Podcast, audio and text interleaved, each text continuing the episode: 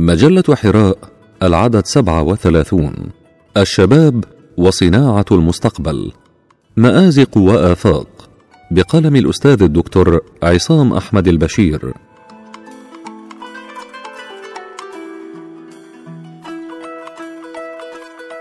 لا ينظر اليوم إلى الشباب باعتبارهم صانعي المستقبل فحسب بل على أنهم الفاعل الاجتماعي الأهم في الواقع والمؤثر في الحاضر. وإن تعددت وتراوحت تقويمات هذا التأثير سلبا وايجابا. ويشير التاريخ الإنساني بكل إنجازاته العلمية والفكرية إلى الإمكانيات غير المحدودة للشباب في صنع الحضارة كما أن مقولة الشاب عماد الأمة تكاد تتواتر بمقابلاتها في جميع لغات العالم. ولا ريب أن قدرة الشباب على تحويل الأحلام إلى حقائق والطموحات إلى إنجازات على أرض الواقع تتطلب أن تمهد السبل لهم كي تنطلق هذه الطاقات وأن ترفع كل القيود والمعوقات كي تستمر هذه السواعد.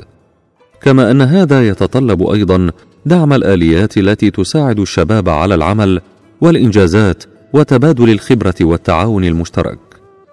ولا يخفى على أحد في ظل التكاشف الإعلامي الراهن أن دون تحقيق ذلك الطموح بعيد.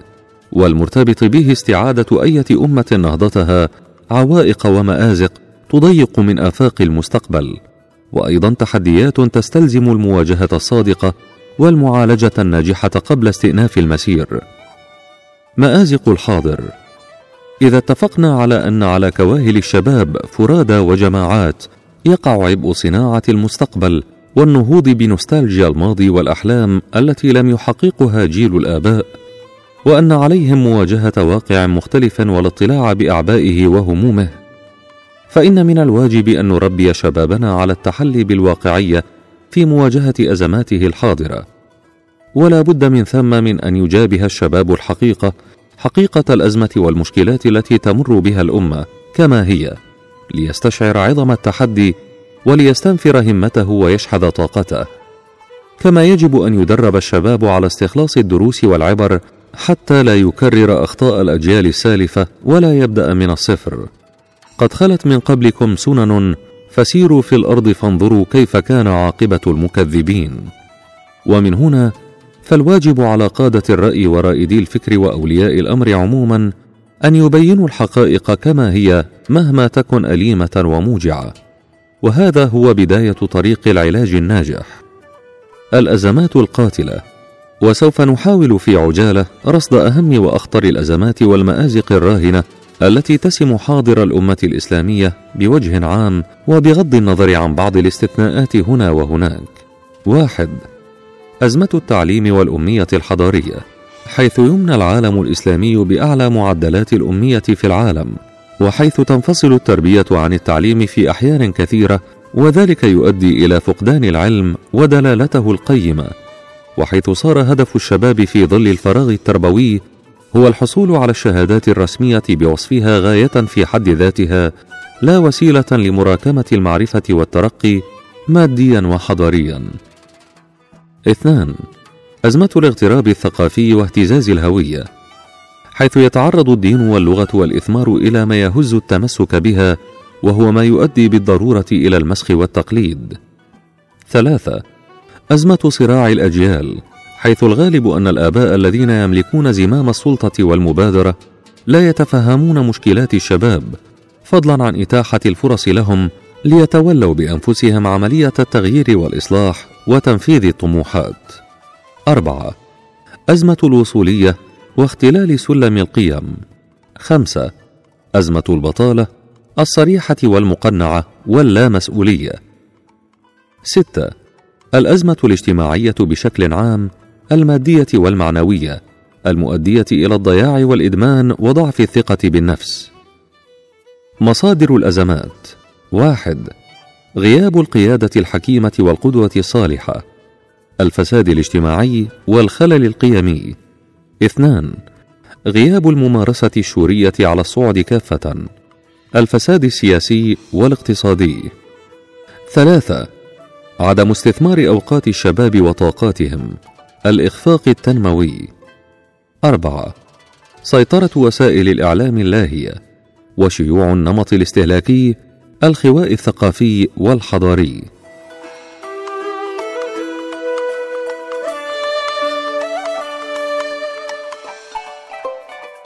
آفاق المستقبل. أصبح المستقبل حقلا يمكن دراسته والتعامل معه بكيفية على درجة عالية من المنطقية. من خلال طرائق يفترض منها أن تكون محكمة أو شبه محكمة. ولها من القدرة على أن تعطي من النتائج ما هو مهم وضروري على هيئة خيارات وبدائل واستشراف وسيناريوهات يستفاد منها في مجالات السكان والبيئة والصحة والتعليم. وباختصار في مجال النهضة الشاملة المنشودة لكل أمة. والدراسات المستقبلية تقوم على فحص منطقي علمي لظواهر حاضرة ذات تكون ممتد من الماضي ومبنية على العقل والمنطق والحس والعلم وقوانينه.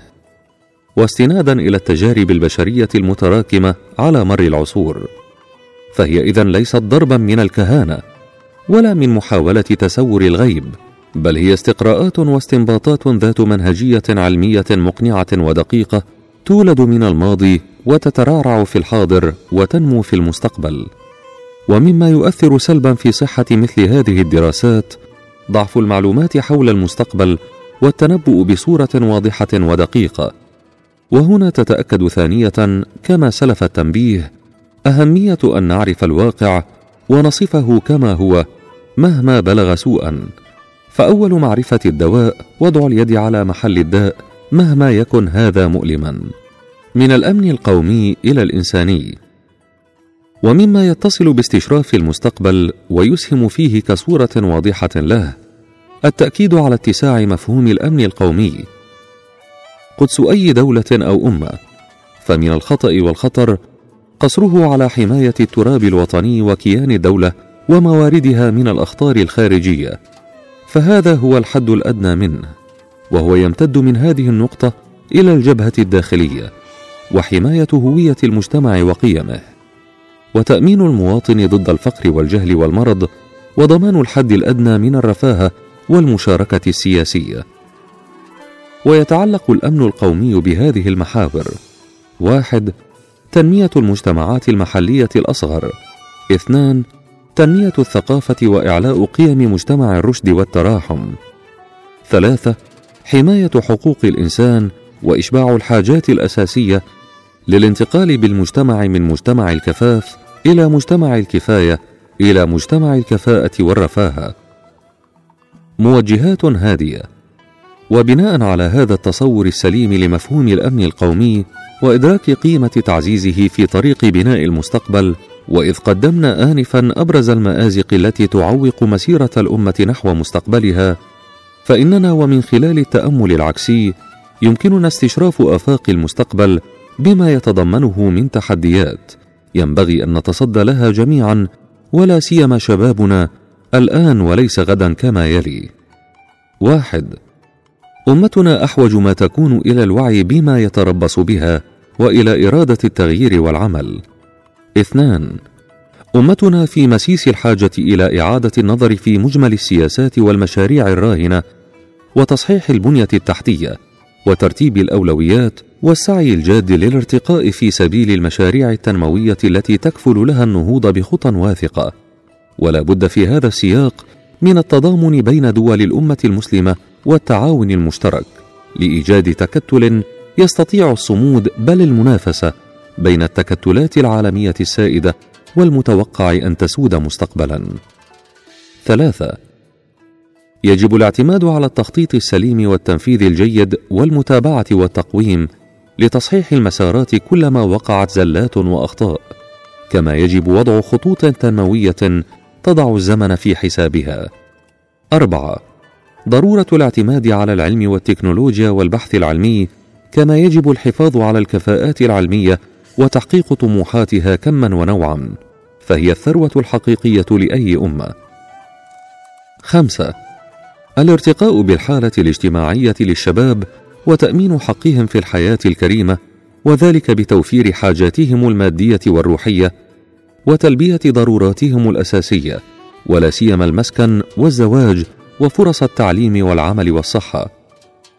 ستة يتعين الاهتمام الخاص بالطفولة ورعايتها وتأمين حقوقها وحاجاتها وتشجيع الأطفال على اللعب وممارسة اللهو والإبداع وتفجير الطاقات الخلاقة لديهم وتشجيعهم على التعبير عن الذات. فهذا ما يصنع منهم شبابا مبدعين. سبعة. إيلاء الإعلام مرئيا ومسموعا ومقروءا أهمية بالغة ليؤدي دورا ايجابيا في نوعية الحاصلين لا سيما الشباب منهم وتسليط الأضواء على التحديات التي تواجه الأمة وتحصين الأجيال الناشئة ضد التضليل والغزو الثقافي والإعلامي. ثمانية وقبل هذا كله يجب النهوض بالجانب الروحي نحو الفهم الأشمل والأعمق للإسلام عقيدة وشريعة عملا وسلوكا لتكون الأجيال الناشئة مؤهلة لحمل الأمانة وإبلاغ الرسالة إلى العالمين.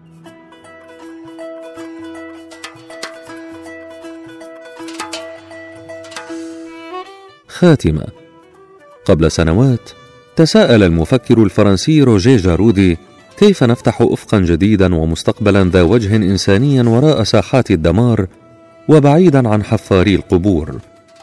ونحسب أن الجواب عن هذا لا يكون إلا بعد الإقناع بأن آليات العولمة دون مضامينها عبارة عن إمكانات بحسب الفيلسوف المغربي الدكتور طه عبد الرحمن.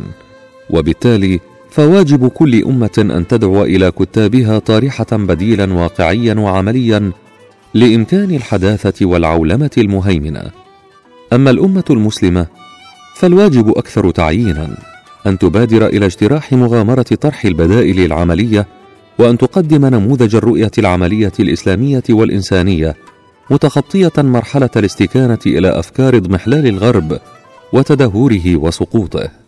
ومما يعزز من فرادة البديل الذي يمكن أن تقدمه أمتنا أن التجربة الإسلامية في مجال تربية الشباب تطرح نموذجا متكاملا في هذه السبيل حيث قدم القرآن الكريم نموذج التحري والبحث عن الحقيقة واستشراف غوامض الوجود ممثلا في سيدنا إبراهيم عليه السلام. وانموذج العفة والطهارة والحفظ والعلم ممثلا في سيدنا يوسف عليه السلام. وانموذج القوة والأمانة والبسالة ممثلا في سيدنا موسى عليه السلام. وانموذج الرحمة بالخلق والصبر على أذاهم حرصا على هدايتهم إلى ما فيه خيرهم ممثلا في سيدنا عيسى عليه السلام. وانموذج التماسك والشخصية المستقلة المتوازنة ممثلا في فتية الكهف. وسوى هذا من النماذج الرفيعة التي انتهت إلى الرسول الخاتم سيدنا محمد صلى الله عليه وسلم لتلتقي عنده معالم النبوة وخصائص الهداة والمصلحين وخلاصة التجربة الإنسانية من لدن آدم عليه السلام ليكون خير أنموذج للشباب في الأسوة والقدوة. لقد كان لكم في رسول الله أسوة حسنة لمن كان يرجو الله واليوم الآخر وذكر الله كثيرا.